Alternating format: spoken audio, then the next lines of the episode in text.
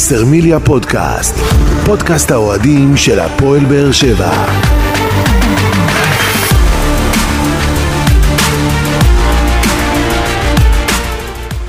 שלום לכם וברוכים הבאים לבשרמיליה פודקאסט, פרק 59 בסדרת פודקאסטים שמלווה את הפועל באר שבע לאורך העונה ותנסה להתמקד בנושאים שאתם, אוהדי הקבוצה, תעלו בפנינו בפלטפורמות השונות. הפרק הזה הוא מאוד מיוחד, פרק שיוקדש כולו ליום הזיכרון לחללי מערכות ישראל ונפגעי, ונפגעי פעולות אה, האיבה. פרק שבו אנחנו נזכיר ונספר את סיפורם של הנופלים הגיבורים שהגנו בגופם על אה, מדינת ישראל, על הארץ הזאת. ובין היתר היו גם אוהדי הפועל באר שבע, אנחנו נארח כאן גם את uh, משפחות הנופלים, נשמע באמת את הסיפורים ממקור ראשון, ננסה לזכור ולהנציח ולדעת כמה שיותר על האנשים שהם היו חלק ממשפחת אוהדי הפועל באר שבע.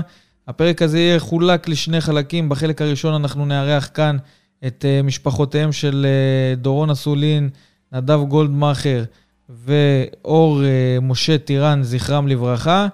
אה, ובחלק השני אנחנו נארח כאן את אחיו של אה, עוזי פרץ, זכרו לברכה, שנפל גם הוא אה, בעת מילוי תפקידו.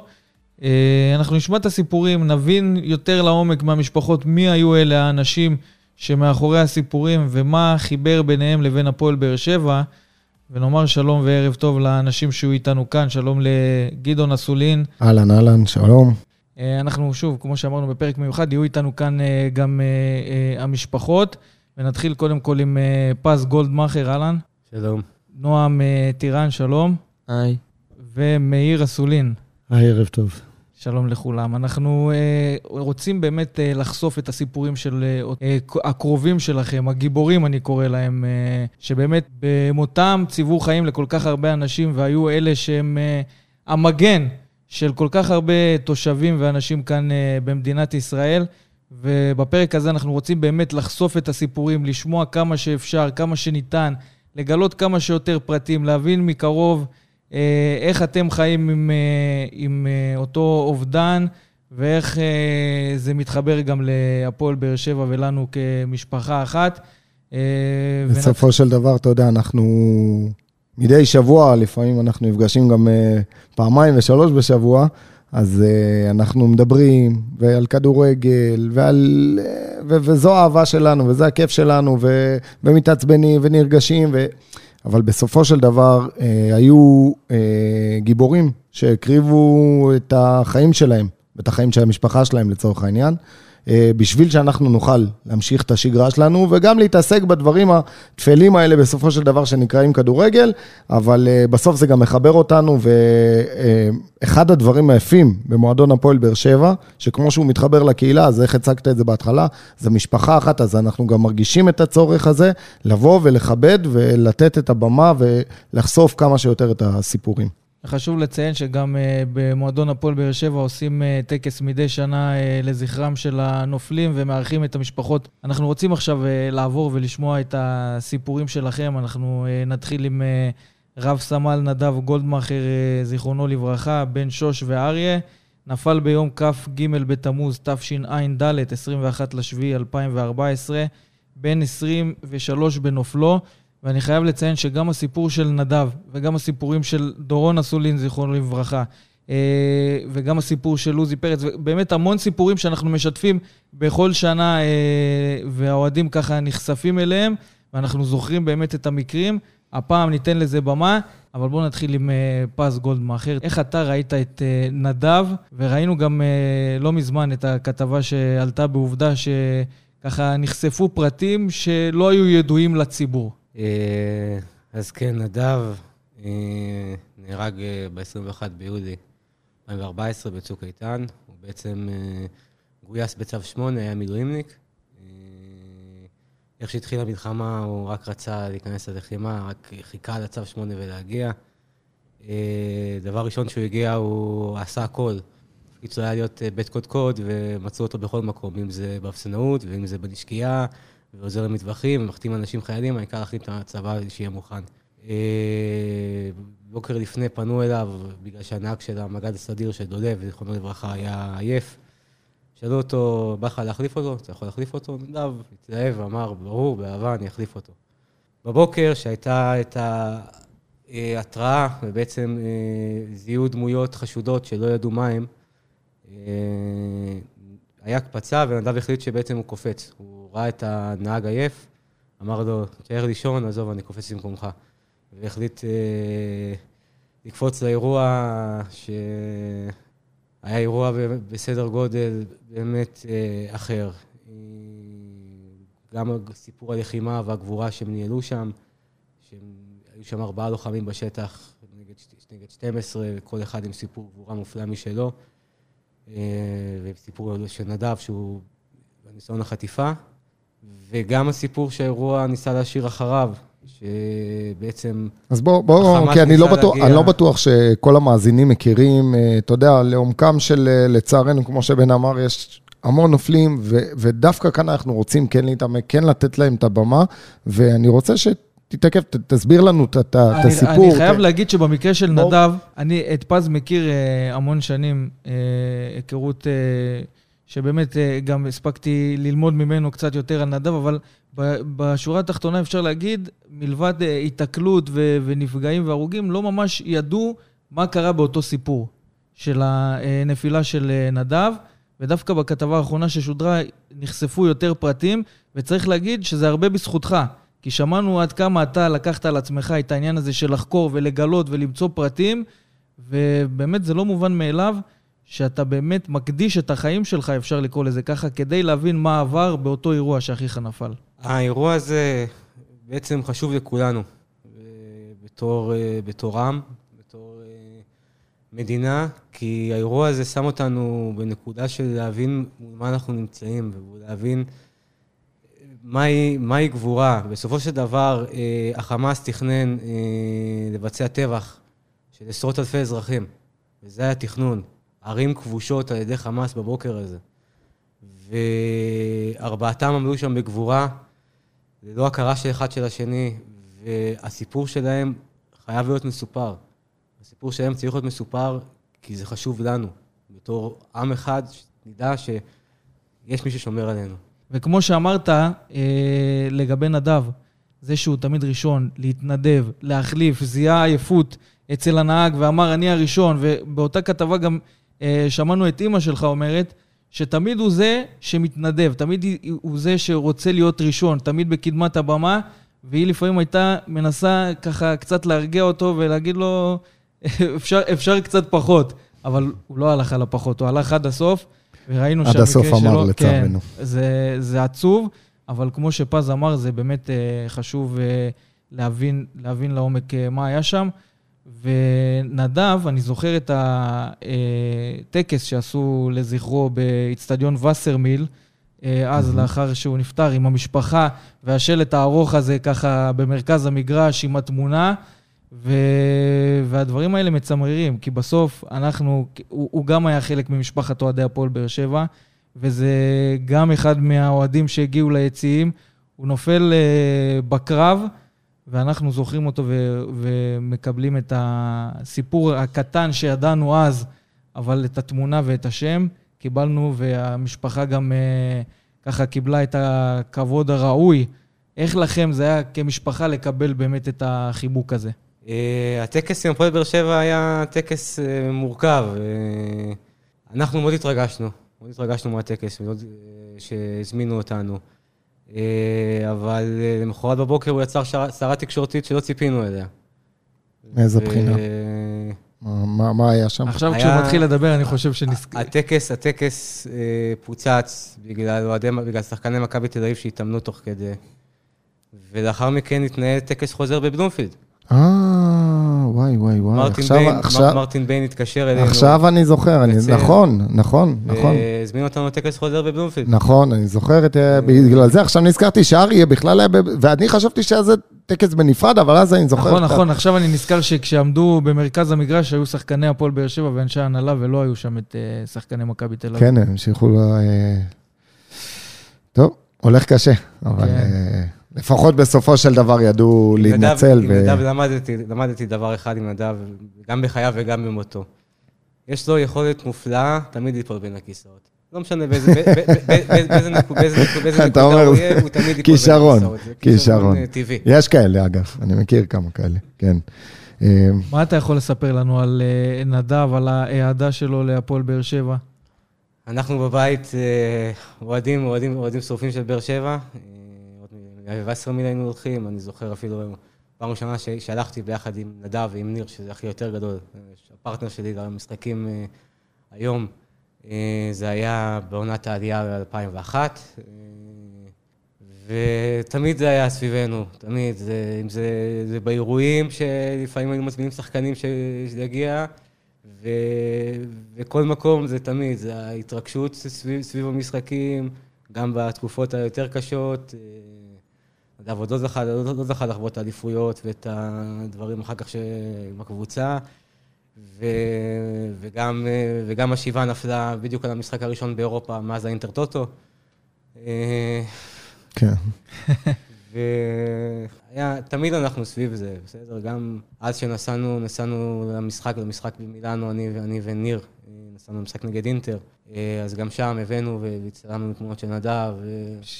יש לך, יש לך איזה, לא יודע, איזה משחק, איזה רגע ככה שחקוק בזיכרון עם נדב במגרשי כדורגל, משהו שקשור לקבוצה, משהו שלא יודע מה, איזה גול שאתה זוכר אותו שהוא מתרגש, איזה רגע עצוב, איזה משהו שככה קשור לקבוצה, ש... הרגע הכי זכור לי עם נדב מהקבוצה זה אחד הרגעים הראשונים, זה דווקא, זה רגע יחסית מאכזב, אבל... בסדר, זה רוב ההיסטוריה של הפועל באר שבע, אין לך מה... זה היה בגמר גביע נגד הפועל רמת גן. וכל היום אנחנו נוסעים ומתרגשים לקראת הנסיעה, ומתכוננים, והיינו יחסית ילדים קטנים, אנחנו בדרך, בדרך לשם, ומגיעים לשם, וכולם בציפיות, ובסוף, בסוף זה מתפוצץ לך בפנים. וואי, וואי, איך זה התפוצץ. אבל הלכנו שם כולנו בתור גוש אחד, ועד הסוף. הבעיה שם שהתחלנו את החגיגות עוד לפני שהתחיל המשחק. כן, אה, כבר הרימו במות כאן. מה זה? נבדל של יז'רסקי. כן. כן, כן. עד כמה חשובה לכם ההנצחה הזאת? כי אני רואה שגם אתה פועל במישור הזה וגם ההורים. עד כמה חשוב לכם באמת שיכירו, ידעו, ילמדו את הסיפור, סיפור הגבורה הזה של נדב? מאוד חשוב לנו. אנחנו מאוד משתדלים ללכת לכל מקום בארץ, גם להרצאות וגם לעשות הנצחות שקשורות לספורט. לגבי ערכים, לגבי תרומה למדינה, תרומה לצבא, גיוס משמעותי. נדב בעצם, באחת המחברות שלו מצאנו דף ערכים, שהוא כתב ערכים שלי, ערכים שהוא מאמין בהם. את הערכים האלה אנחנו מנסים להפיץ קדימה. כי בסוף הדף של ערכים הוא כתב, הוא כתב לעצמו שאיפה, הוא כתב לעצמו, אני רוצה לשמש דוגמה טובה למישהו במשהו חשוב. וואו. משם לקחנו את זה, ואנחנו מנסים לקדם דרך הסיפור שלו גם את המעשה הטוב, את ההתנדבות, את התרומה, וגם את האהבה של המדינה בעצם.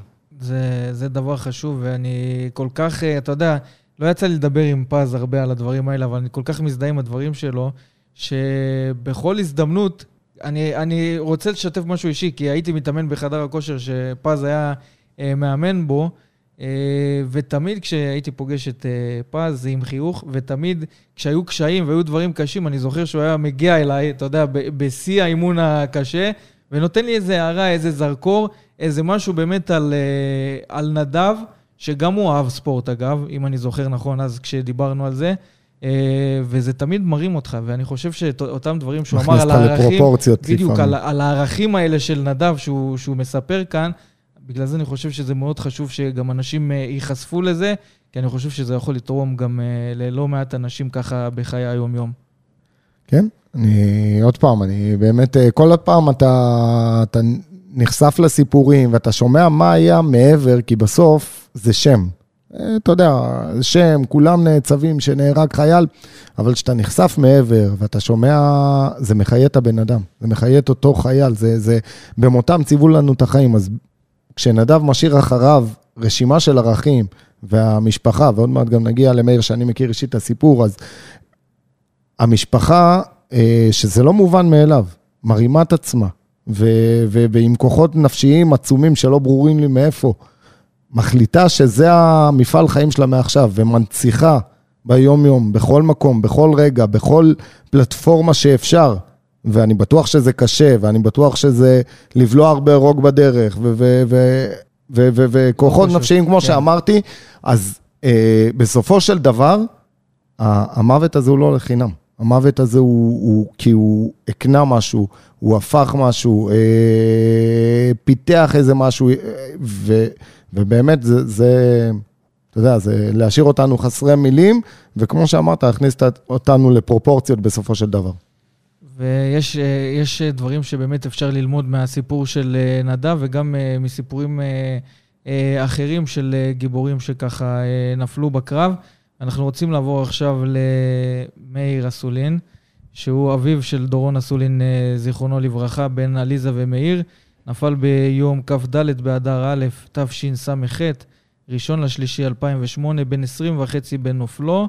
ואת הסיפור של אה, דורון, זיכרונו לברכה, אנחנו גם כן משתפים אה, בכל שנה, ואחת התמונות שזכורות לי, שאני, שיצא לנו לפרסם, אם אני לא טועה, דורון כילד עם אה, סתיו אלימלך. נכון. ו, וזה פשוט אחד כן. מה... כן, היינו פה מסמן לי. היינו יחד בקייטנת כדורגל של סתיו אלימלך, ואתה לא מבין איזה התרגשות זאת הייתה, שסתיו, ואני זוכר שחקנים מגיעים, ואביגדור, ואביטן, אבל אה, כן, כן, יש הרבה זיכרונות ילדות אה, אה, עם דורון ככה שקשורים להפועל באר שבע. הנה, הוא גם מראה לנו כאן את ה... תמונה עם שאול סמג'ה וסתיו. תמונות, כן, ועם תמונה, אתה יודע, אז בתקופה ההיא, לפי מה שאני רואה מהאלבום של מאיר, אז החיות שלו... יש פה הרבה אוהדי בית"ר, לא, ודורון כן, אוהד הפועל באר שבע. הוא הביא את הכבוד אז גם, כן. כשהפועל באר שבע, צריך לזכור, לא הייתה בתקופה שאנחנו זוכרים היום, אז ידעו בעיקר אכזבות, ודורון באמת פה שונה בנוף כשהוא עם הצעיף של... אה, הפועל באר שבע. יש כאן אה, שלוש בנות, בתמונה שאנחנו נסתכל, במקרה זה שלושת האחיות שלו, ששלושתן עם אה, צהוב שחור, כי היה לנו איזה חיידק במשפחה, שאני כן. לא יודע איך הוא נכנס עד היום, שפתאום מחליטים ככה לעוד את חלק ביתר, חלק זה, אבל דורון היה מהמחנה של הטובים, מה שנקרא. מאיר, בוא באמת נשמע את הסיפור, סיפור הגבורה של דורון. טוב, טוב, זה מרגש כמובן אה, כל פעם לדבר ולחזור לזה. אה, לפני בעצם, עברו 15 שנה מאז שדורון אה, נהרג, ב-1 למרץ 2008, ודורון בעצם מתגייס לחובלים, היה שם קרוב לחצי שנה, ובשלב מסוים הוא החליט שזה לא מספיק קרבי בשבילו, חיל הים, והחליט בעצם לעבור לגבעתי, ו... להגיע לגצר, להגיע לעורב, לפלנ"ט בעצם, פלוגת נגד טנקים, ובעורב, וזהו, אז הוא עשה את כל, ה, את כל המאמצים להגיע, כשהוא עזב את, את, את, את, את חיל הים, אז אה, הוא אמר שהוא רוצה להגיע כמובן לגבעתי, ואמרו לו, תשמע, הם התחילו כבר את הטירונות, הוא היה כבר חצי שנה בצבא. התחילו את הטירונות רק עכשיו, ואם אתה רוצה להיות איתם בעורב ובגצר, אתה צריך להתחיל איתם את הטירונות מחדש, ומסלול לוחם, זה 14 חודש, זאת אומרת, זה חתיכת זמן, ואם הוא כבר שישה חודשים כבר בצבא, אז זאת אומרת, זה... לחזור אחורה. שנת... להתחיל מחדש. 20 כן. חודש בעצם להיות בת, בתהליך של, של טירונות, של התחיילות, וכן הלאה. זה 20 חודש להיות. והוא כל כך הוא רצה להיות קרבי ולהסתער וכן הלאה, שהוא אמר, בסדר, אני מוכן, והוא לקח את זה. והתחיל את הכל מחדש בעצם עם החבר'ה הצעירים, ו... וככה התקדם הלאה. אה, ב-2008, בעצם אה, הפעולה עצמה, מה שדורון אה, נהרג בה, לפני כן הוא התגלה כנווט חוד, כנווט, הוא התגלה כנווט בכל האימונים שהיו להם, והוא ידע להגיע לנקודות בחושך, בלילה, בערפל, לא משנה מה, סופר צעדים, מגיע לנקודה, ליתד מסוימת, למספר מסוים, בלי לראות, בלי כלום, ממש ב... ב אני, סיפורים שמדהימים שאני שמעתי מהחבר'ה שלו, והוא היה פשוט מגיע, מגיע לכל מקום ואפילו מתווכח עם המפקדים שלו, אם זה נכון או לא, הם אומרים, לא, זה לא נכון, ובסוף מסתבר שכן זה היה נכון, ותמיד הוא צדק בקטע הזה.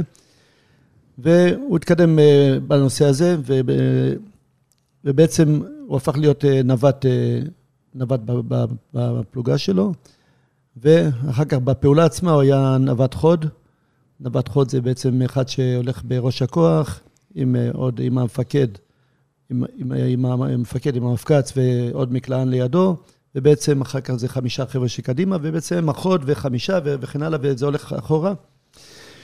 ואז הם הגיעו למבצע חורף, חורף חם, שבעצם מבצע חורף חם היה בשביל לעצור את ירי הקסאמים שנורו אז בזמנו, היו רק קסאמים, לא היו כמו שהיום הטילים הארוכים יותר.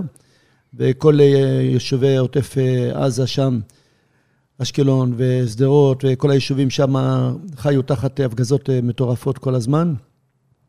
ובאותו זמן גם נהרג תלמיד בבית ספר, במכללת ספיר, מאחד, מאחד הקסאמים, ואז החליטו להיכנס למבצע, לעצור, לעצור את ה... את הירי. את הירי הזה, כן.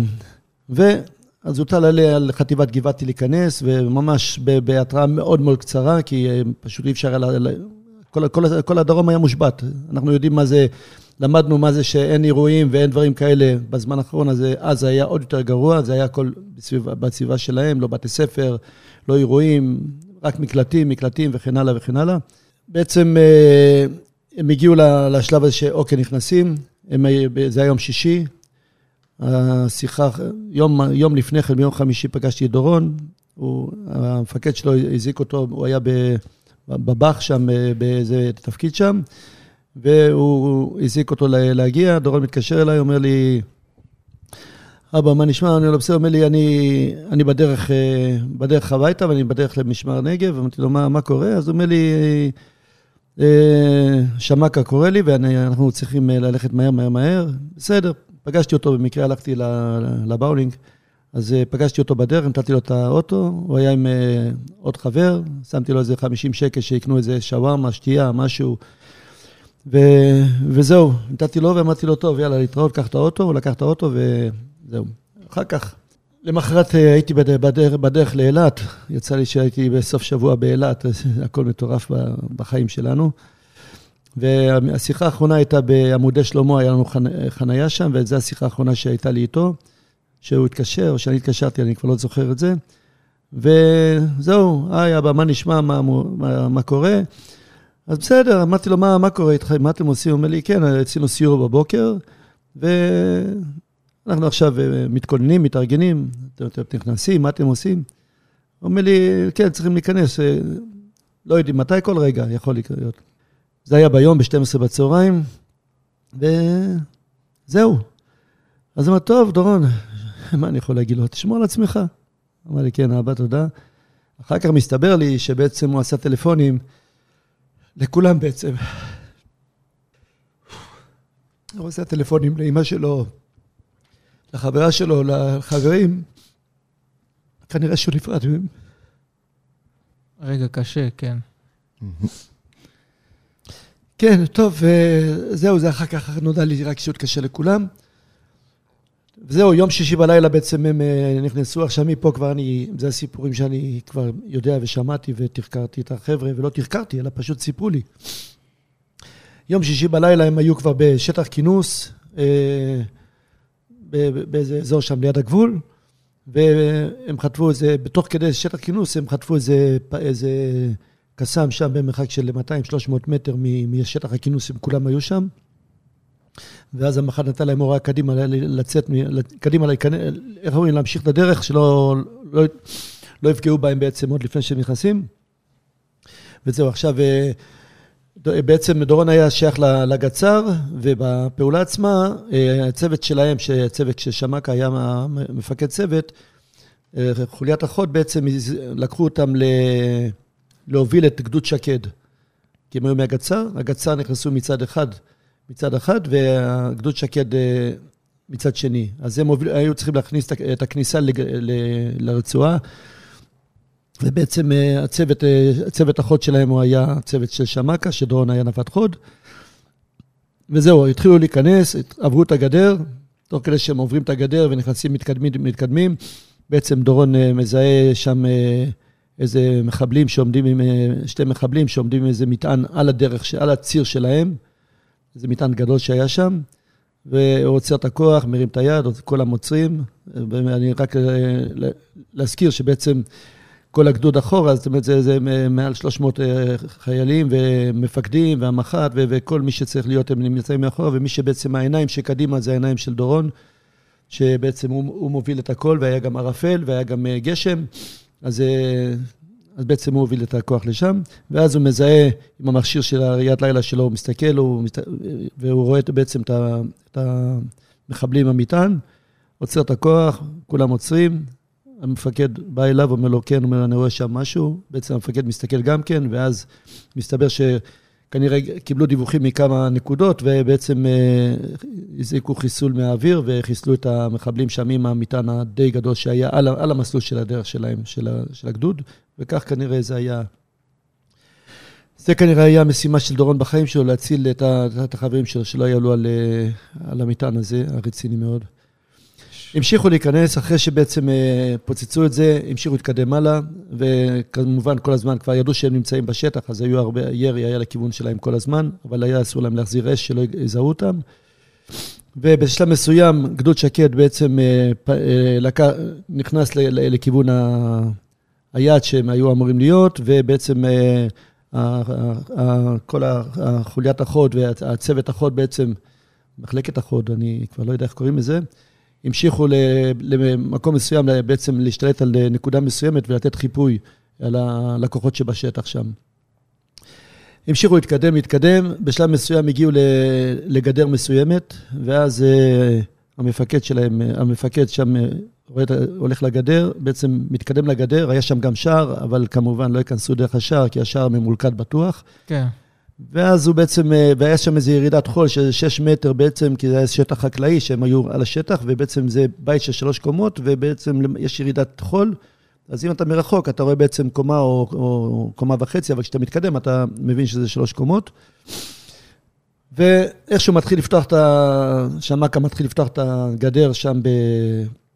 עם הקאטר שלו, ומלמטה נפתחת אש, איזה מחבל יורה עליו וצרור לכיוון, לכיוונו, טווחים מאוד מאוד קצרים היו שם. אה, הוא מקבל כנראה ריקושטים ומשהו מהבטון שהיה שם, פגע, ב, ב, ב, פגע שם בכמה דברים שם אה, שהיו לידו, ובעצם הוא עף אחורה ו... המפקד. בעצם נפל אחורה, המפקד נפל אחורה, אבל אה, נפל אחורה. דורון זיהה שראה את המצב הזה, בעצם החליט שהוא התרומם לראות אה, מי זה, זאת אומרת, מה קורה שם, ולזהות את המחבל. ההוא שהיה לידו, אמביה, שהוא היה מקלען, לידו, הנגביסט, היה לידו וניסה להוריד אותו, אבל דורון לא ויתר, התרומם, ראה את המחבל, וכנראה, והוא צעק לו מי זה. הוא כנראה חשב שזה מישהו מהכוחות שלנו שכבר הגיעו לשטח. כן, למנוע הדוצים שאנחנו מכירים. משהו כזה, ואז הוא צעק מי זה.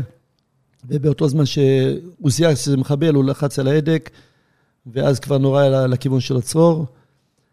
ארבעה, כנראה מהבניין, או כנראה מהבניין או מהמחבל, לא, לא ידוע בדיוק, ובאותו רגע בעצם אה, דורון חוטף ארבעה כדורים. כדור אחד פוגע בכוונת לילה שלו, באקילה. כדור שני פוגע בנשק וגורם למעצור. כדור שלישי פוגע בצוואר, וכדור אה, שלישי נכנס באיזושהי דרך אה, לחזה, ובעצם דורון מרים את היד, מסמן שנפגע ו... ונפל. וזהו, אחר כך כמובן, אה, זהו, החבר'ה כבר הסתערו, לא, לא, לא הסתערו בדיוק, כי זו הייתה ירידת חול, ואם היו מסתערים למטה, זה באמת היה יותר גרוע, אבל זרקו רימונים וכל מה שצריך שם. וזהו, אחר כך פינו את דורון לאיזה בית שתיארו שם, באזור שם, במקום שהם היו שם, והכניסו את דורון לשם, וניסו להחיות אותו, לא כל כך, זה לא עזר, הוא נהרג במקום כנראה, כי זה פגע כדור בעורק הלב הראשי. ו... זהו, והוא הולך להחזיק מעמד. החובש שטיפל בו ניסה להנשים לאנשים, וגם הוא אומר שאני לא יכולתי להפסיק להנשים אותו, אפילו שהוא הכניס את היד מאחורה, ובעצם זה היה שהוא מנשים באוויר, וכל האוויר בורח, ובעצם, למרות שהוא חשב שיש דופק, אז כנראה כבר לא היה דופק, ובעצם דרוג נראה במקום. פינו אותו, אחר כך ניסו, הזיקו כמובן אה, את הטנק חילוץ ואת הצוות רפואי, ומסתבר שהצוות הרפואי שקע בבוץ, שהיה כל כך הרבה בוץ באותו יום, באותה תקופה היה גשם ובוץ, והטנק עם הצוות הרפואי לא הגיעו, וזה לקח זמן, בעצם אחר כך שלחו טנק אחר, רק את הטנק, בלי, בלי צוות, בלי כלום, ו... ומה שעשו, פשוט אה, הכניסו את דורון פנימה לתוך הטנק, ומה שאני הבנתי רק לפני שנה מהמפקד שלו, שבעצם אה, לא, זה פתח קטן יש שם, אז היו צריכים לזרוק את דורון פנימה, ואחר כך להיכנס פנימה, וזה... כמה שזה, אבל זה מה שיש. ובעצם החובש, שזה אביעד ישראלי בעצם, הוא היה החובש, יצא עם הטנק מעבר לגדר שם. שאגב קרא לבן שלו על שם דורון. ואחרי בעצם, אה, והוא יצא לשם, ומשם הוא המשיך הביתה, לא, לא נכנס עוד הפעם באותו רגע, אני, כמה שזכור לי. ו... ואחרי שנה בעצם, אה, אחרי שנה נולד לו בן, והוא קרא לו על שם אה, דורון, דורון עמיחי, דורון עם ישראל חי. ועכשיו הילד הזה בן 14, גם הייתי בבר מצווה שלו, וילד מקסים הילד הזה.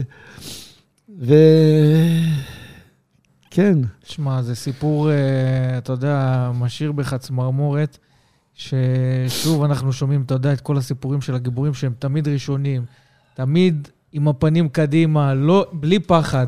יודעים שיש להם איזושהי שליחות, וסיפר פה מאיר גם את, ה, את האירוע המקדים, שבעצם דורון מציל קרוב ל-300 כן. uh, לוחמים, שזה פשוט uh, מטורף להבין, אתה יודע, אומרים שאלוהים לוקח את הטובים ביותר, אז אני חושב שבמקרים האלה זה, זה מעבר לטובים ביותר, זה מעבר לגיבורים, ואם הייתה מילה יותר עוצמתית מגיבור, למקרים הללו, אני חושב שהיו משתמשים בה.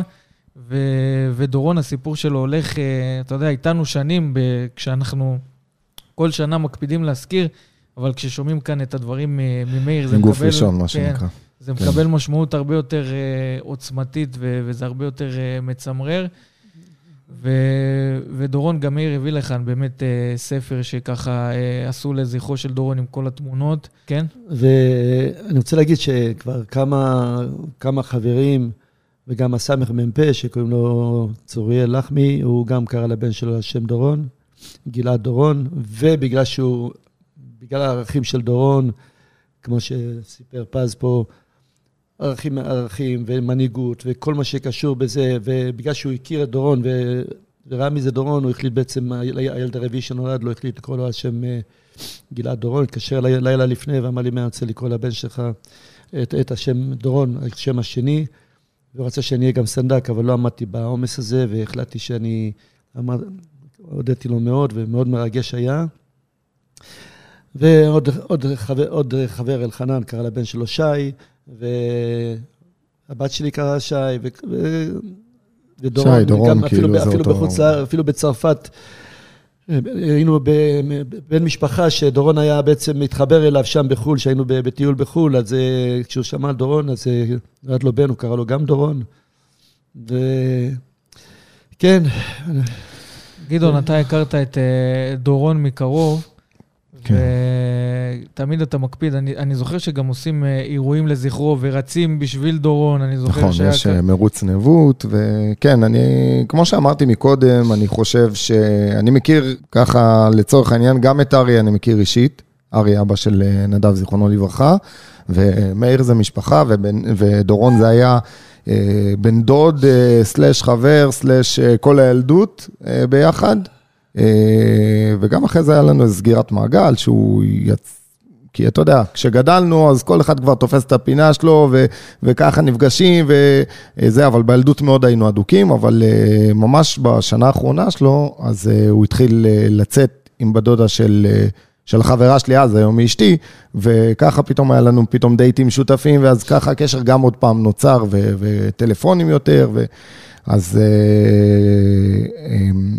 כן, אבל מה שאני רוצה להגיד רגע לפני ההתייחסות הזאת, מה שאמרתי מקודם, שגם אריה וגם uh, מאיר uh, מאוד מאוד, אתה יודע, זה, זה פשוט לבוא ולהצדיע לאנשים האלה, כי כמו שאתה אומר, זה מרוץ ניווט, ובמקרה של, אה, של דורון זה, זה טורניר באולינג, ביום, מחר ב, אה, ב, ביום שישי יש אה, מסע ג'יפים שגם, שגם משפחת גולדה מאכר משתתפת, בסופו של דבר... גם, זה... ראשון, גם יום ראשון אנחנו עושים מפגש לוחמים באנדרטה של דורון. כן, אז יש, אני אומר, יש המון המון פעילויות.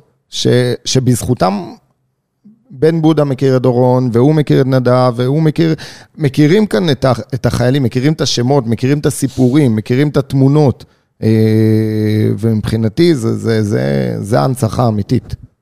אתה יכול אה, לשתף אותנו קצת יותר במה שאתה זוכר מדורון על האישיות, כי שמענו פה באמת דברים ממאיר, שאני כמישהו שלא הכיר את דורון אישית, אבל אתה מבין שיש פה משהו מיוחד. אתה מבין שיש פה בן אדם שאני מניח, אם הוא הראשון להסתער והוא רואה שהמפקד שלו אה, נפגע או בסכנה, והוא ראשון ללכת קדימה, אז כנראה שיש לו הרבה, ערכים הרבה יותר גבוהים מזה. כן, כן, דורון זה באמת לא...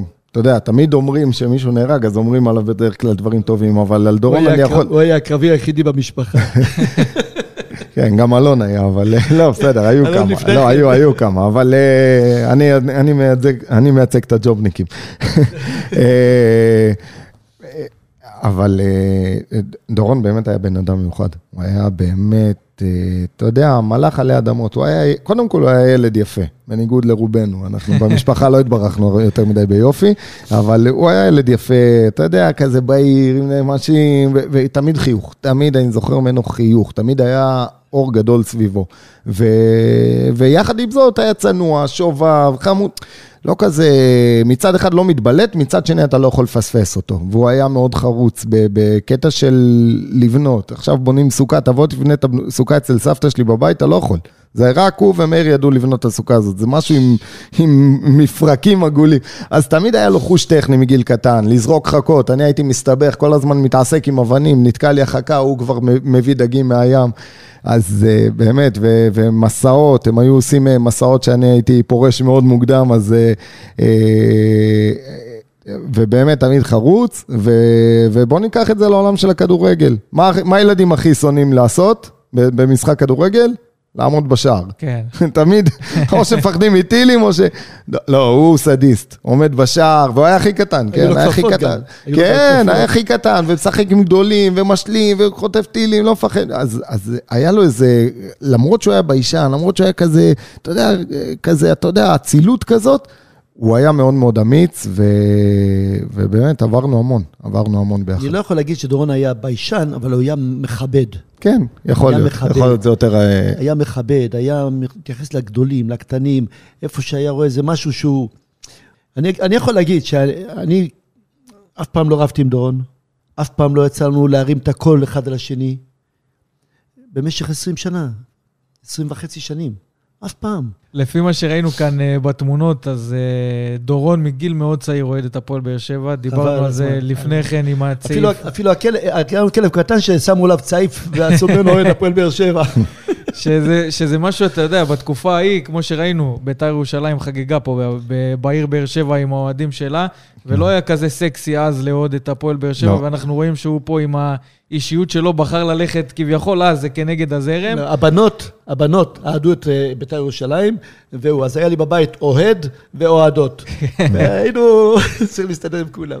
כן, אבל אה, טוב, אז תראה, מה שזכור לי מדורון זה בעיקר, אה, פז מקודם הזכיר כאן, אה, עליית ליגה, ירידת ליגה, אז זכור לי, בעיקר כמו שאמרת, זה התחיל לפי דעתי מאיפשהו שם, בשלב שהלכנו.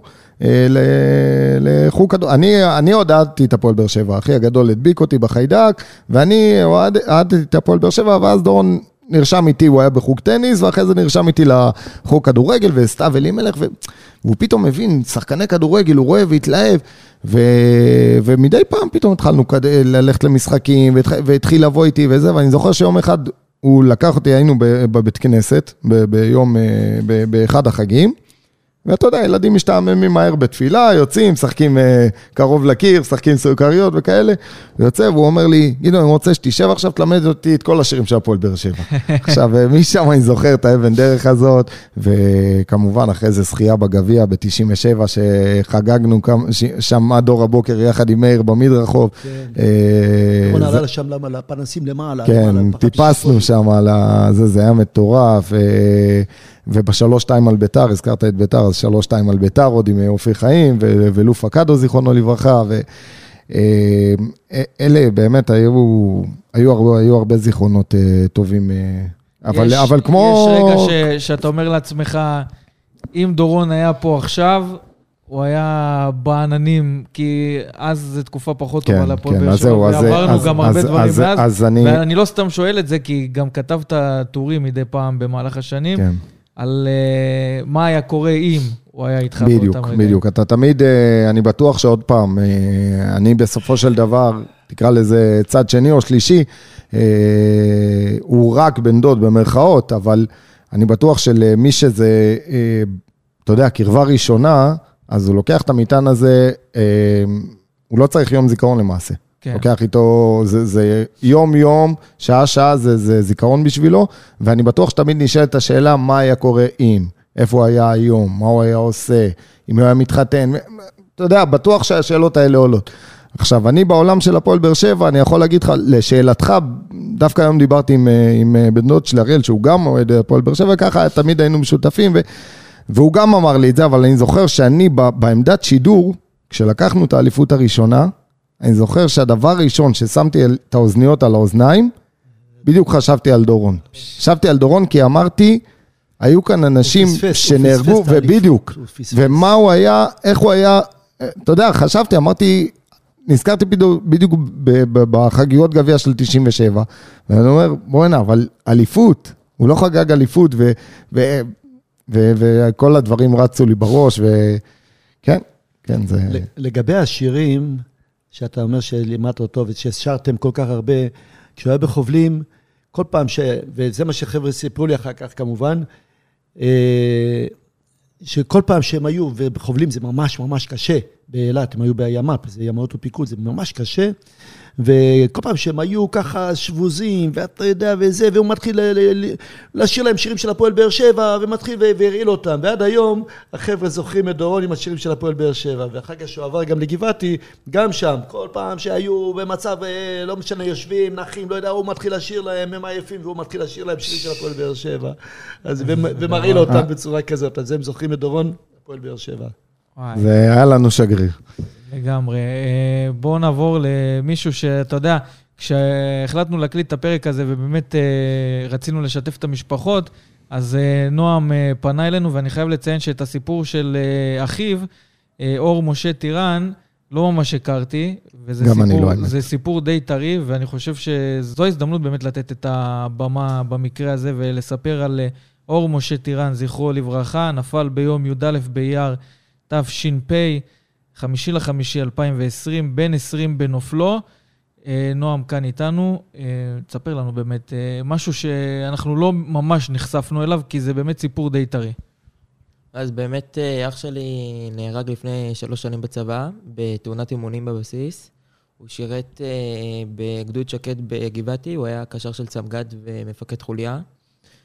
אה, ובאמת אה, הוא היה נכנס למבצעים חשאיים, את אה, כל מיני מבצעים שלא היו בתקשורת, שאז אחר כך הסמג"ד שלו, אמר, הוא הגן עליי, היה כמה פעמים שאני הייתי צריך כאילו לריק, והוא בא והגן עליי ותפס ישר את המחבלים, דברים שלא ידענו עליו אחרי שהוא הלך. באמת גם ה, המתן שלו בסדר, למשל היו איתו כמה חברים שהם היו חיילים בודדים, והוא לא סיפר לנו את זה, בא אלינו כמה חיילים בודדים, אמרו, הוא היה כל חודש עושה לנו קנייה למקרר, וממלא לנו את המקרר, ואימא שלי הייתה בשוק, היא לא ידעה את זה, הוא לא סיפר לנו את זה אפילו. אה, אימא שלי לא הייתה מבינה למה הוא פתאום הולך למחסן השוק וקונה שניצלים, קונה זה, ולא ידענו, חשבנו, הוא הולך אה, למנגל, עושה עם חברים וזה, בסוף החבר, החברים אומרים, אה, הוא בא ומענה לנו את המקרר, אה, היה נותן להם כסף מתי שצריך, ובאמת, והיה כאלה- היה עושה מתן בסתר. כאילו לא היה עכשיו, אה, אוהב להשוויץ, אני עשיתי את זה, זה, הוא היה עושה הכל בסדר, שאף אחד לא ידע. איך אמרת, בן? לוקח את הטובים ביותר. ואפילו יותר מזה. זה, זה אין, אין לתאר, כי בסוף, ביום הזיכרון יש הרבה שמות, אבל כשאתה נחשף לסיפור ומבין מי האנשים האלה שבאמת הלכו, זה לא, זה לא סתם, לכל אחד יש סיפור, לכל אחד, אתה מבין שזה לא בן אדם רגיל, זה, זה מלאך. כל אחד כזה זה מלאך, להציל חיים של אנשים אחרים, לדאוג פה לסיפורים של מאחורי הקלעים, שמאיר אומר שדורון אה, מרים את האווירה, כשיש רגעים קצת יותר קשים. כשיש פה את אה, נדב, אה, זכרו לברכה, שתמיד ראשון, תמיד מתנדב, לוקח על עצמו דברים שלפעמים הוא רואה שקשה לאחרים, אז הוא לוקח על עצמו. רוצה להיות דוגמה לאנשים. וה, והדבר שאמר פה נועם לגבי אחיו אור, שזה, אתה יודע, שהמשפחה לא יודעת עד כמה הוא תורם בסתר ונותן לאנשים, ו... מטורף. זה, זה, זה מעבר לגיבור, זה מלאך. אני אומר, זה באמת הדרך שלנו, כאילו, להמשיך את דרכו אה, במתן חסד, אם זה בראש השנה, אנחנו תמיד משתדלים באמת להמשיך את הדרך שלו. אה, שהוא עושה צדקה, הוא היה מאוד אוהב, אה, אה, נו, לתרום ולעשות דברים למען אחרים. הוא למשל, גם... אה, אה, המורים שלו סיפרו שהוא היה ביסודי וגם בתיכון, הם אמרו שהוא לא היה נותן יד לחרם. אם האחרים בכיתה, הוא היה בין הראשונים שמגן על החלש. וואו. ושכל הכיתה אמרו, הילד הזה עשה את זה וזה, הוא אני ראיתי וזה לא היה. איזה אה, יופי. הגן עליו, וכמה פעמים עליו לא ניסו להיות, והוא לא נתן לזה. איפה הוא למד אור? אה, ביסודי בעץ חיים, והוא למד בישיבת בני עקיבא. עד עד כיתה י"ב למעשה. איזה- ביניהם. והוא לא היה נותן, אם הוא היה רואה, בה, אה, למשל, בן דוד שלי למד איתו, והוא ראה פעם אחת שכל מיני חברים מכיתה י"א, והוא היה בט', בן דוד שלי, אה, מרביצים לו, כאילו, ואז הוא פתאום בא, אה, ופשוט אמר, אוי ואבוי אם אתם נוגעים בו, כאילו, הם, הם פירקו לו את הצורה, ומאז הם לא נגעו בו, הם כולו היו, בגלל שהוא היה קצת נמור וחלש, היו צוחקים עליו, והוא פעם אחת ענה, אז בגלל שהוא ענה, אז באו חבר'ה מכיתה י"א, ובאמת, והוא פשוט הגן עליהם, וחיכו. הוא פשוט הפסיק את החרם עליו. הוא אמר להם... אה, נגד כל כוחות, נגד כל כוחות האופל, מה שנקרא. נגד אה. כל אינסטינקט של, אני חושב, כן. 90 לא, לא, אני אומר, זה, אתה יודע, כן. גם אה, חברים שלו סיפרו לנו, גם את זה לא ידענו, שהחלום שלו היה לפתוח חדר כושר, במיוחד שיהיה לחלשים, שהם יוכלו להיות באמת חזקים. ולהילחם בשבילם.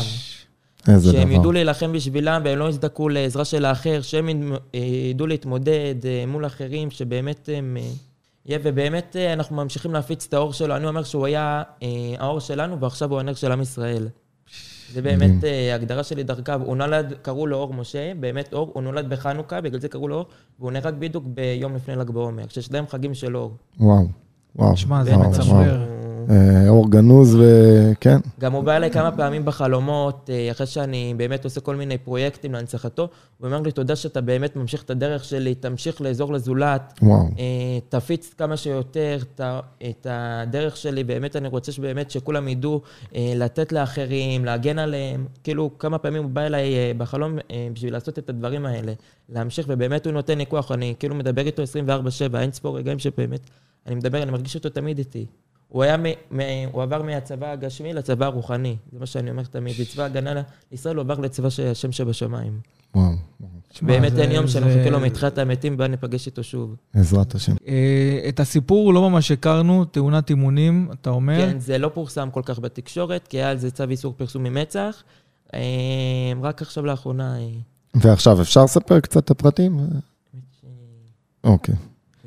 אבל, אבל חשוב שלפחות, אתה יודע, להכיר את השם, להכיר את הבן אדם. זה ברור, משהו ש- מה זה בן אדם? ש- אתה- שהוא- אתה אתה מבין מה זה הבן אדם. אני, לא- בלי להכיר, שתי דקות אה, הסבר ותיאור, ואתה יודע, אני מסתכל על האח שלו פה, צעיר, גם ו... שישר שאני מראה לכולם את התמונה שלו, שרואים את ה... אה, באמת את הפנים שלו, כולם אומרים שבאמת הפנים שלו כאילו הן מהירות, ישר רואים אור בפנים לכל מי שאני מראה. אה, באמת, הנה, אני רוצה שעכשיו אה, תראו. אנחנו גם נעלה את התמונות שלהם אצלנו בדף, של ה... אה, הסתכלתי, כאילו, זה, זה איזשהו חיבור שהוא אומר אה, שאחיו רצה אה, לפתוח חדר כושר למען החלשים, כן. שיתחזקו ויהיו יותר חזקים. ו- פז, ויש פז. לנו את פז לידו, ואני אומר, תשמע, זה כאילו סגירת מעגל כזאת. וואי, וואי, מדובר. גם הפגישה האחרונה. הוא היה איתנו בשבת, ואז בצאת השבת, הוא אמר, אח שלי הקטן ישן איתו, והוא אמר, אל תדאג, בפעם הבאה שאני אבוא, אה, יחזור מהצבא ויבוא לבית, אני אקנה לך מתנה. ועכשיו, כאילו, אח שלי, הוא עכשיו ב- עלה לכיתה ז' בדיוק, אז בדיוק אה, אח שלי, מטה שבישרו לנו ביום הזה, אה, אחר כך אה, הוא אמר, מה עם המתנה שלי? הוא לא הבין כאילו כל כך. את המפקדים. כן, זה לא פשוט. הוא היה קטן והוא לא הבין, כאילו... זה התמימות של אמר לו, אני אביא לך. מתנה, אל תדאג. איך אה, אור כאוהד אנחנו רואים כאן את התמונה ורואים. באמת, כמו שהוא אומר, אור גדול, ו... לגמרי, זה... תשמע, כאילו. שאתה... רואים זה- זה- בפנים את הדברים הטובים. כן, כן, בהחלט. איך אור כאוהד הפועל באר שבע, שאנחנו לא ממש נחשפנו לשם, אבל אתה כן תוכל לספר כן, לנו. הוא היה אה, אוהד אה, ממש שרוף על הפועל באר שבע, הוא הולך למשחקים, גם שלפני כמה שנים הם ניצחו את האליפות, אחרי מלא שנים הוא באמת חגג, ובאמת פרסם בפייסבוק, והלך לחגוג עם חברים. אז רגע, הוא בעצם זכה, הוא היחיד מהפאנל פה לפחות שזכה לאליפויות, כן, נכון? כן. אה, הוא נהרג לפני שלוש שנים. לפני שלוש שנים, כן. שלוש שנים זה ב-2019? משהו כזה? 2020. 2020. זה בדיוק עם הקורונה. 2020 כן. נפל, כן. בדיוק בקורונה, כן. ואתה היום אה, ממשיך את דרכו כאוהד הפועל באר שבע? כן, הייתי במשחק. רציתי זה של אשדוד, אבל אה, משתדל אה, לראות. כי אני חייב להגיד לכם שפז פה סיפר על הטיסה למילאנו עם אה, ניר, ושהם לקחו איתם את התמונה של אה, נדב, ומאיר פה לא צריך לספר, כי אני מכיר את הסיפור ממך באופן אישי, כן. שבכל הזדמנות שיש, אה, בכל מצב שיש הזדמנות להזכיר את דורון, אז זה תמיד חלק מה, מהשולחן. זה לא רק אתה, זאת גם אפרת מהמשפחה, וזה גם אריאל שהזכרת אותו כאן. ובעצם אה, האהבה הזאת להפועל באר שבע מחברת אתכם כאן, כי אם לא זה, לא הייתם כאן, ובכל שנה אתם ביחד עם שאר המשפחות ככה אה, מתאחדים ו, וזוכרים זה, אגב, זה. המקום, זה המקום גם לציין ש, שמאז שאלונה אה, הגיעה, אני לא יודע אם זה היה מהשנה הראשונה, אבל מתחילת הדרך, אלונה... אה, אז, אז, כן, לא, זה אני יודע, היא בשנה הראשונה היא הגיעה, עוד עם אייל חטא, וכן, הם באו למאיר עוד בשבעה, ו, אבל אני אומר שכבר מתחילת הדרך שלה, היא חלק מהחיבור לקהילה, זה היה נראה לי אולי אפילו אחת האבני דרך, האבני דרך הראשונות של, שהיא שמה, זה לה- להנציח את החיילים, אוהדי, אוהדי הקבוצה. ואני, בתור אחד שמשתתף בטקסים, וגם אתה מכיר את זה, בן, הטקסים באמת מרגשים ומכובדים מאוד, וראש העיר מגיע, ובאמת, באמת טקסים, כל, כמובן שכל סגל השחקנים, כל, כל עובדי המועדון, ובאמת, שאפו גדול בקטע הזה. עד כמה זה באמת מחבר אתכם, אה, ככה, הטקסים האלה של, אה, של הפועל באר שבע? כי אתם בעצם ממשיכי דרכם באהבה הזאת לקבוצה. אה, הטקסים, אה, בעצם אה, אני זוכר בעיקר את הפנייה, את הפנייה של באר שבע כל שנה שהם באים אלינו. אה, גם השנה נראה לי עשו סרט אה, לקראת הטקס, אם אני זוכר נכון. תמיד כיף, בסדר? האווירה, האווירה במועדון, זה תמיד אווירה מרגשת, בסדר? להיות ביחד עם הקהל, שאני מגיע למשחקים, לצורך העניין, אני רואה גם את, החברים מהיציע, וחלקם מכירים אותי, מכירים את הסיפור. תמיד יש את החיבוק הזה ואת האהבה הזאת של האוהדים ושל המועדון לקראת אה, יום הזיכרון, תמיד. זה תמיד איתנו. כן, באמת, אה, הפועל באר שבע זה משהו שבאמת אה, מחבר את כל העיר, באמת זה אהבה אה, ממש. אני חושב ש... באמת, כמו שאמרת, אם לא הייתה את הקבוצה, לא הייתי פה היום ומדבר באמת על אח שלי, ומשתף את הסיפור שלו. אתה, אתה התחלת לעוד ב- ב- בעקבות אחיך, או שזה משהו שהגיע עוד מההורים, משהו ש... האמת, בעקבות אחי, כן, כן. כן. זה בעצם ממשיכי דרכם כן. באהבה הזאת לקבוצה. כן, מעניין אותי באמת לשאול ככה, נגיד פז, מה, מה, מה אתה אומר היום, מה, איך נדב היה, מה הוא אומר על הקבוצה של היום, מה הוא אומר על הקבוצה של השנים האחרונות, מה שהפכנו להיות? א', אני חושב שהוא היה נהנה סוף סוף מכדורגל, אה, אחרי כל כך הרבה שנים. אחרי כל הסבל. אה, וסוף סוף, אה, כמו שדיברת על המלחמות הפנימיות בבתים, אז היינו מנצחים במלחמה הביתית בבית, הוא היה גם נהנה מזה. ואתה יודע, סוף סוף לחוות גאווה עם הקבוצה, זה, זה תמיד הייתה שאיפה של כולנו. הרצון של כולנו, ואני בטוח שהוא היה נהנה. איפה אתם, גם- איפה אתם יושבים בטרנר? אנחנו יושבים במזרחי, ממש אה, ליד דשא, כמה שיותר קרוב, בשורה כן. חמישית. ככה, לפני סיום, להבין ממכם אם יש איזה מסר שאתם רוצים להעביר לאוהדים, באופן כללי, לעם ישראל, מסר של אה, זיכרון, מסר אחר שתרצו להעביר אה, ביום המיוחד הזה, ככה שיוכל לחלחל אה, ללא מעט אנשים. חשוב לזכור שגם בזמנים קשים, אנחנו עם אחד, אנחנו מדינה אחת, אנחנו כולם פה אחד בשביל השני, ואם לא נהיה אחד לצד השני, לא נהיה פה. ו... ונדב תמיד אמר משפט לחברים, מחלקים את הכרטיס שלו תמיד בכל מקום שהוא הולך, כמו שאתה אמר לכל החברים, תזכרו שקשה לכם, זה לא דבר רע, זה רק אומר שאתם בעלייה. אז חזה מתוח וראש ישר וקדימה צד. זה מסר, זה מסר ש... מסר עוצמתי. שכל אחד יכול לקחת אותו איתו הלאה. אגב, אני הייתי רושם את זה בחדר הלבשה. זה רעיון לא רע בכלל. אני אומר כל אחד, אבל גם בתחום הספורט. כן, כן, ברור. אני יודע שנדב מאוד אהב כחלק ממוטיבציה. אבל לא רק בתחום הספורט. זה משפט שנותן, אתה יודע, זה גם מגיע ממישהו שהלכה למעשה יישם את המשפט הזה. נכון. וברגעים הכי קשים הוא היה שם תמיד, ויש לי אחד כזה, פז. לי אין, אז תביא. הוא כבר העביר לי, ואני רוצה עוד אחד כזה ש... שיהיה אצלי, כי זה באמת מסר שברגע קשה אתה יכול לשלוף את הפתק הזה ו... ולהיזכר שאפשר גם uh, להתגבר על אותם uh, רגעים. מאיר, יש איזה מסר שתרצה להעביר הלאה? Uh, כמובן, אני אומר, במיוחד בתקופה, בתקופה הזאת שאנחנו נמצאים בה עכשיו, עם כל מה שקורה במדינה שלנו, שמאל, ימין, אמצע, מרכז, לא יודע מה, זה, זה הפך להיות משהו מטריד מאוד מאוד מאוד. ואני חושב, אנחנו לא צריכים, צריכים ממש פשוט לחזור רגע, לעצור רגע, להבין, המדינה הזאת קמה על נהרות של דם.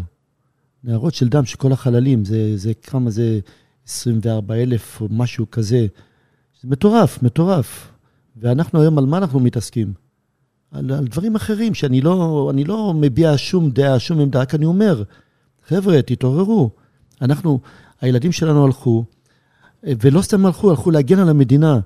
הלכו להגן, נכנסו לתוך התופת, ובלי לעשות חשבון אם הם, אם הם ימניים, אם הם שמאל, ימין, חלשים, וכל העדות, והם לא שואלים אף אחד מי, מי את מי.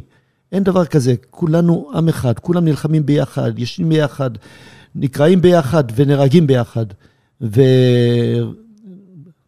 תלכו לבתי העלמין הצבאיים, תראו מה קורה שם. תירגעו שם קצת, תחשבו על האנשים האלה שנמצאים שם, שהם, אם הם רואים אותנו עכשיו, איך הם נקראים. אני, אני כאב שכול, אני, אני קרוע מבפנים. לא יודע, מה, לא יודע איך לאכול את זה. מה, לא ייתכן ש...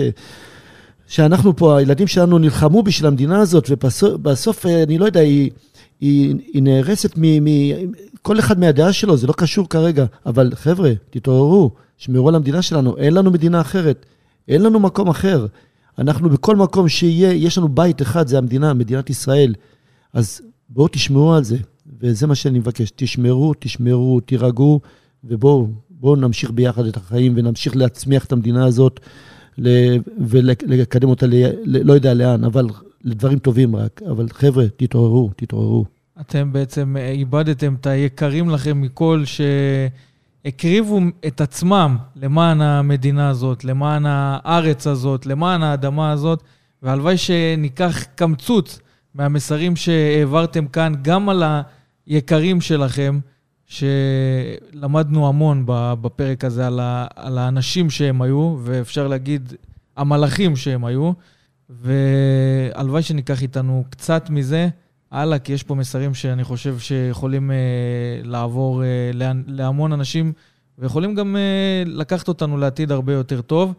אני רוצה באמת אה, בהזדמנות אה, זו להודות לכם שהייתם חלק, ששיתפתם אותנו בסיפורים, שבזכותכם אה, יכולנו לתת במה. תודה רבה, ושיהיה רק טוב לעם ישראל.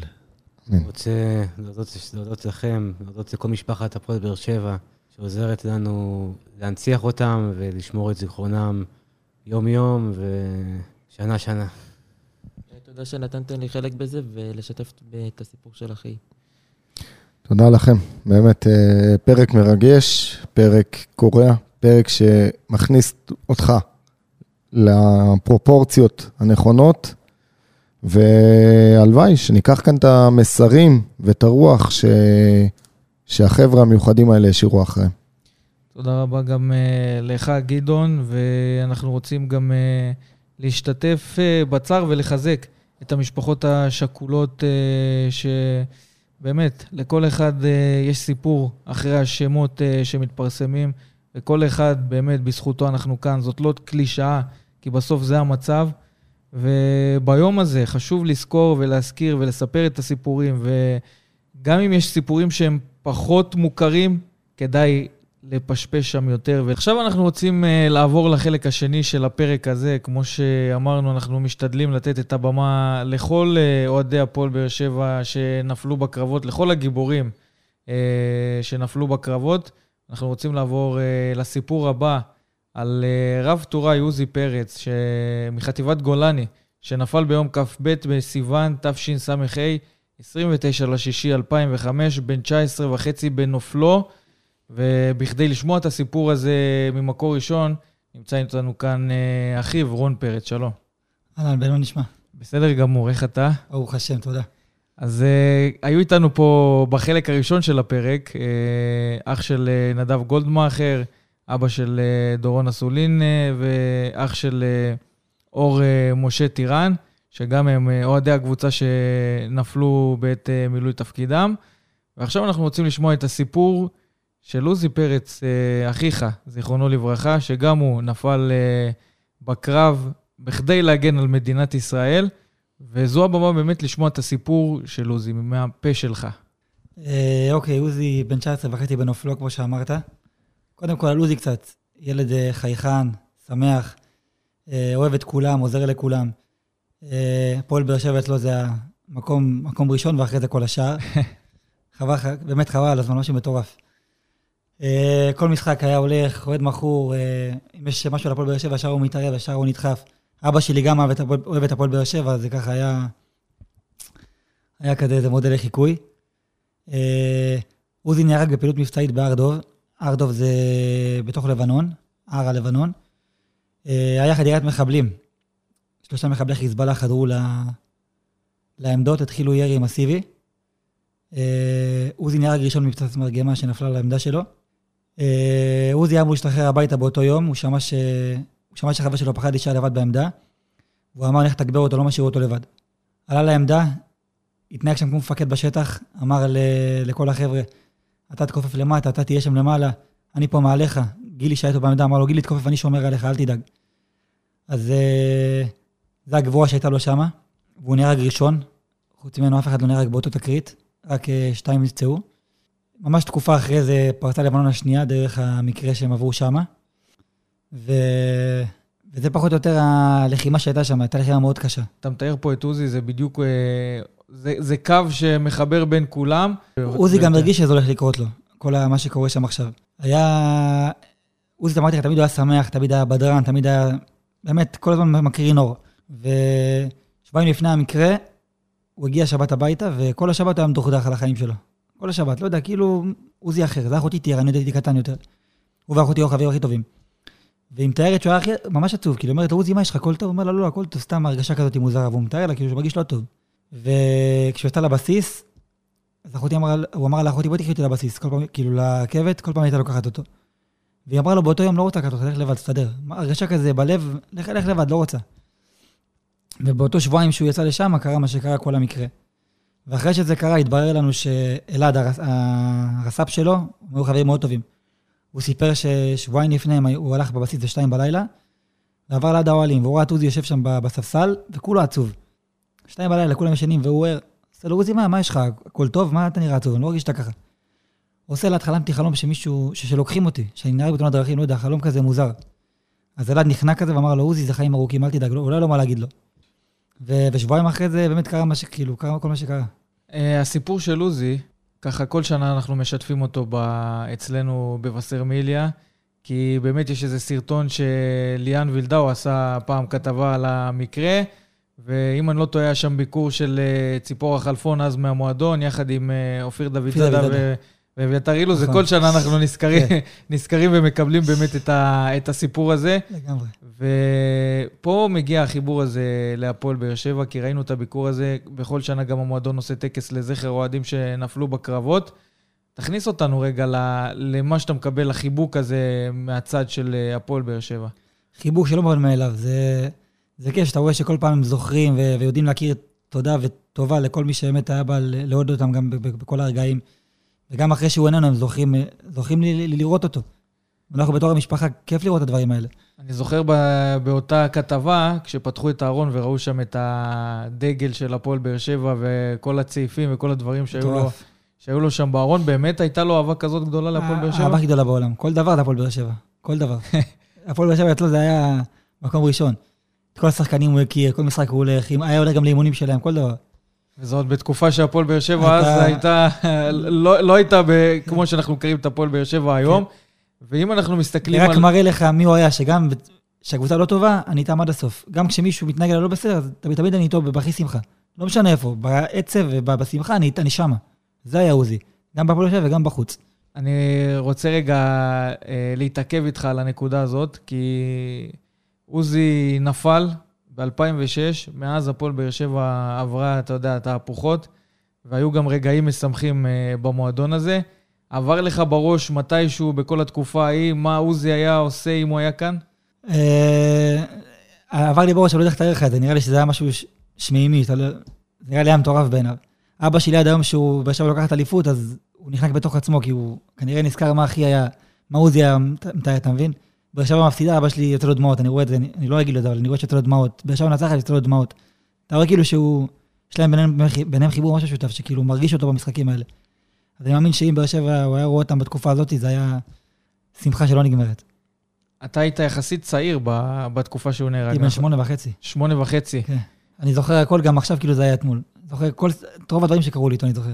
מה אתה יכול לספר לנו על uh, רגע עוצמתי או מרגש, דברים שאתה באמת uh, זוכר ולוקח איתך להמשך? Uh, סיפור שלי איתו, אני זוכר שיום אחד היה לי יום הולדת ולא היה לו מה לקנות לי. אז הוא קנה לי חולצה של כדורגל וכדור, ואמר לי, זה מתנה מהפועל באר שבע, כאילו, הזכיר לי שזה הפועל באר שבע. זה מה שהוא אמר לי. ואתה כביכול אז כילד בן שמונה וחצי, בעצם ממשיך את הדרך שלו. אחרי, אחרי שזה קרה, שנה אחרי דעתי הפועל באר שבע, שיחקתי שם עד נערים א', נערים ב'. ואחר כך המשכת... לקבוצות אחרות, אבל עד היום אני שם, בכדורגל. וכאוהד הפועל באר שבע. אוהד הפועל באר שבע, מנוי, כל משחק אני הולך, יושב בשער חמש, שורה שלוש, אני ואחי הגדול, יש לי עוד אח. כן? כן, קבוע שם. אז בעצם המשפחה ככה נשארה אוהדת של... באר שבע זה בבית. של הפועל באר שבע, שזה, שזה משהו שעוזי, אני חושב, אה, ככה נתן לכם קדימה לקחת איתכם הלאה. תקחו את זה איתכם. ועד היום בחדר שלו יש את הסעיפים בחוץ, כמו ששמעת, יש אה, עוגה גדולה של הפועל באר שבע כזה, של אה, שלוש של הבר מצווה. כן? על הבר מצווה, ובאו כל השחקנים אז, לאירוע שלו. הייתה סיר רחמים וסתיו אלימלך, כולם באו אליו לשם, הביאו לו עוגה גדולה. יש, יש הרבה נערים וילדים שהיום זורמים עם הזרם. כן, לא יודעים מה... ועוזי היה דווקא בקטע הזה של הפועל באר שבע, הלך נגד הזרם והפך להיות אוהד אה, מושבע של הפועל באר שבע. מושבע, לא משנה, הפסד ניצחון אני שמה, אני איתם עד הסוף. ירידת ליגה אני עצוב, עולים ליגה אני שמח, הפסדתי אני בוכה. ככה זה היה. אני מאמין, ואני שומע גם הרבה סיפורים, הרי אנחנו באר שבעים, אנחנו מכירים. וכל שנה שאנחנו מעלים את הסיפור של עוזי, אז הרבה מאוד אוהדים של הפועל באר שבע, גם אוהדים וגם אנשים שהכירו אותו בפן האישי, באמת מספרים על משהו מיוחד שהיה, שהיה עוזי. ויהיה מעניין לשמוע אם באמת אה, החברים הקרובים שלו שהיו בזמן הלחימה או מסביב ללחימה, מה הם תיארו מבחינתכם? כל שנה הם באים, כל החבר'ה ביום הזיכרון אלינו הביתה, כל החבר'ה שלו באים קבוע. 20 חבר'ה מגיעים אלינו, יושבים אצלנו כל יום הזיכרון. מה שהם מתארים תמיד זה את העזרה לחלש. זה אני זוכר באוזניים שלי, שכל פעם שהם מספרים סיפורים, אם אחד היה עצוב, עוד מראים אותו. וגם שעוזי בעצמו, יש, אמור להיות לא שמח, קרה לו משהו, אז לא, אני את השמחה שלי, אני אני עצוב בפנים, אבל אני לא אראה לכולם, אני ארים את החלש של עדי. וגם זה אני חוזר איתך שוב פעם ללחימה שלו שמה, שהוא אמור להשתחרר הביתה, הוא לא אמור להיות בלחימה. כן. הוא לא אמור להיות שם, הוא מתקשר לאחותי, יש עדיית מחבלים, אל תגידי לי אמא כלום, יהיה בסדר בעזרת השם. הוא אמור להשתחרר הביתה, והוא שמע שהחבר שלו פחד להישאר לבד. זה, זה, לא, לא כולם היו עושים את זה לפי דעתי, זה מעשה שמאוד גבורה. ברור, זה... והוא עלה למעלה, חייל שחצי שנה בצבא, שום דבר, ולא יודע, לא, לא יודע להילחם, ואמר, אני לא אכפת, אני בגוף שלי הולך להגן על המדינה שלי. אם חבר שלי פוחד להישאר לבד, אני אשמור עליו ואני אקח את הכל עליי. וזה גם מה שהוא אמר, יש סרטון שהוא אומר במסע הכומתה שלהם, שהוא, יש סרטון שהוא שר, אה, אני חוזר, הוא אומר בשיר, אה, אני חוזר לאמא, אני חוזר הביתה בתכריכים, פה אני מת, בישראל אני מת. ככה אני חוזר לאמא שלי. זה המילים שלו, יש גם סרטון שהוא, שהוא אומר את זה, כאילו, כאילו הוא הרגיש את, את כל הדברים האלה. וואי, תשמע, זה מטורף. זה באמת... הוא ראה שם, למדינה אני הולך. ושאמא שלי אמרה לו, אל תהיה לוחם, חבל, אבא שלי גם איש צבא. לך תעבוד עם אבא שלך, תהיה איתו שם. בבסיס ציור, בסיס דלק, תשב איתו שם, תחזור הביתה, תעבוד. אמר לה, לא. אם אני לא אהיה שם, אף אחד לא ישמור על המדינה. אסור להגיד דברים כאלה. הקרבה. הקרבה, זה זהו, הקרבה ועזרה לחלש. הקריב את עצמו למען המדינה הזאת, ולכן גם חשוב לזכור את הסיפור הזה על עוזי ו- ולהבין מי האיש, כי אתה מתאר פה דברים שאנחנו שומעים גם על הגיבורים האחרים, בסוף זה באמת אנשים מאוד מיוחדים, אני קורא להם כמעט מלאכים. מלאכים, לכל דבר. ש... שבזכותם אנחנו כאן, ואת זה אנחנו צריכים לזכור, ובכל הזדמנות שיש לנו, אנחנו צריכים באמת להזכיר את האנשים וגם את הסיפורים שמאחורי האנשים. יש איזשהו מסר שאתה רוצה באמת אה, להעביר הלאה, קדימה, לאנשים ששומעים אותנו? שכל מי ששומע את הסיפור של עוזי, שיקח באמת את הגבורה ואת העזרה לאחר. כי היום אנחנו צריכים את הדברים האלה. לעזור אחד לשני. ואם כבר המסר שלך אה, לקראת הסיום של החלק הזה של הפרק, אז אני ככה ציפור לחשה לי לאוזן, שאתה גם עשית איזה משהו בכדי לזכור ולקחת את הזיכרון אה, של עוזי הלאה, וזה בעצם לייצר שיר זיכרון לעוזי. אה, בכיתה ז' כזה התחלתי לכתוב איזה כמה מילים, אתה יודע, מהזיכרונות כזה, ואתה יודע, כל שנה אתה כזה כותב עוד מילה ועוד מילה ועוד מילה, ו... כל טקס זיכרון הוא, אתה יודע, הוא סוג של אותו דבר כזה. בואו תדבר בטקס הזה, תופיעו בטקס הזה, תקראו. הסיפור ממשיך כלדבר. ואמרתי שנכנס משהו שהוא אחר. ולפני שלוש שנים אה, החלטתי שאני אקח את המילים האלה ופשוט יוציא שיר. יש לי חבר אופיר אלחייני שהוא מתעסק במוזיקה, הלכתי ואמרתי לו, אופיר, אני רוצה מהמילים האלה שנוציא מזה שיר. וסידרנו את זה בבית פזמון, בית פזמון, לחן, ופשוט זרקנו אותו למים. פייסבוק, יוטיוב ואינסטגרם, כל הדברים האלה, פשוט, פשוט שירוץ קדימה. וקיבלנו מלא תגובות, רדיו דרום העלו את זה, פשוט זה היה משהו ממש מטורף. ויצא לי לשמוע את השיר, להאזין לזה, באמת זה אחד מהשירים היותר מרגשים. מרגישים את הכאב הזה שבא מלמטה, ומצליח לעבור גם הלאה, לחדור לאנשים, ואני חושב שעצם ההנצחה, הזיכרון, הדברים האלה בסוף מחברים את האנשים, גם כאלה שלא מכירים את האובדן, את הכאב, את השכול, לכאב האמיתי של מה שאתם עוברים. אמנם זה קמצוץ, כי מי שלא במקומכם לא יכול להבין את הדבר הזה, אבל אני חושב שיש לזה משמעות uh, גדולה לפרויקטים מהסוג הזה. לפעמים דרך מוזיקה אתה יכול לחבר אנשים יותר מאשר מילים. לגמרי, ואנחנו כמובן גם נסיים את הפרק הזה, ונשמיע למאזינים את השיר ככה, uh, בכדי לתת כבוד גם לעוזי וגם להעביר פה מסר של uh, זיכרון ולכבד את ה... את הסיפור של עוזי ואת הסיפור, ש... את כל הסיפורים ששמענו כאן בפרק הזה. אה, רון פרץ, אני רוצה מאוד להודות לך שהיית כאן איתנו. תודה רבה לכם. ונקווה להיפגש אה, במועדים אחרים קצת אמן, יותר אמן. משמחים. אנחנו רוצים לחזק אתכם כאן מאיתנו, כל משפחת אוהדי הפועל באר שבע, את המשפחה, להרים אתכם. אנחנו כאן ביחד, כל מה שצריך, אנחנו כאן בשבילכם. עד כאן פרק 59 של וסרמיליה פודקאסט. אני רוצה להודות לכל האנשים שהיו איתנו כאן בפרק, גם בחלק הראשון וגם בחלק השני, לגדעון אסולין שהיה איתנו כאן, לאביו של אה, דורון אסולין, מאיר אסולין. לאחיו של אה, נדב גולדמאכר, פז גולדמאכר, ולאחיו של אה, אור משה טירן, נועם טירן, ששיתפו אותנו בסיפורים והיו חלק מהפרק הזה, וגם נתנו לנו את הבמה לתת כבוד לסיפורים ולאנשים. אנחנו כמובן uh, מאחלים לכם uh, להיפגש ברגעים יותר משמחים, אנחנו גם נשתמע בפרקים הבאים, אבל לא לפני שנעבור לשיר הזיכרון לזכרו של uh, עוזי פרץ, זכרו לברכה, השירה של רון פרץ, אחיו.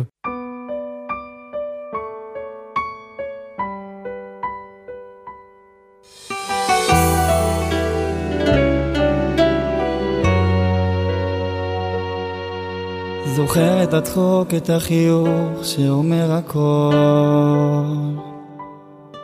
המבט שנתן כוח לכולם.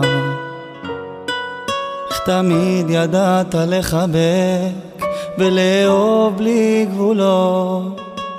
עכשיו נותרה לי רק התמונה.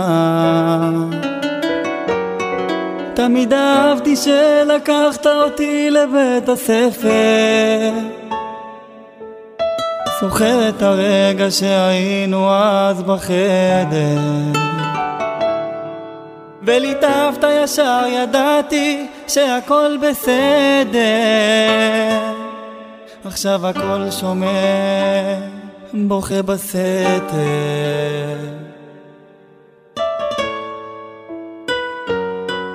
הגעגוע רק עובר מיום ליום. בשבילי כל יום הוא יום זיכרון. רוצה שתחזור,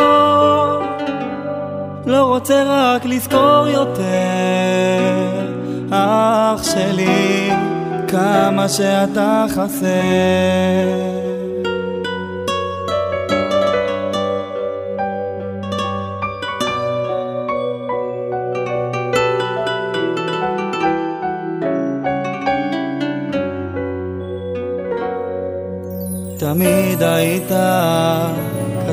גיבור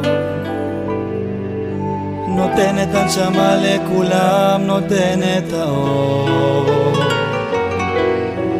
אמא עדיין לא מהכלא, גם לאבא קשה נורא אולי תשלח רק הודעה, תגיד מה איתך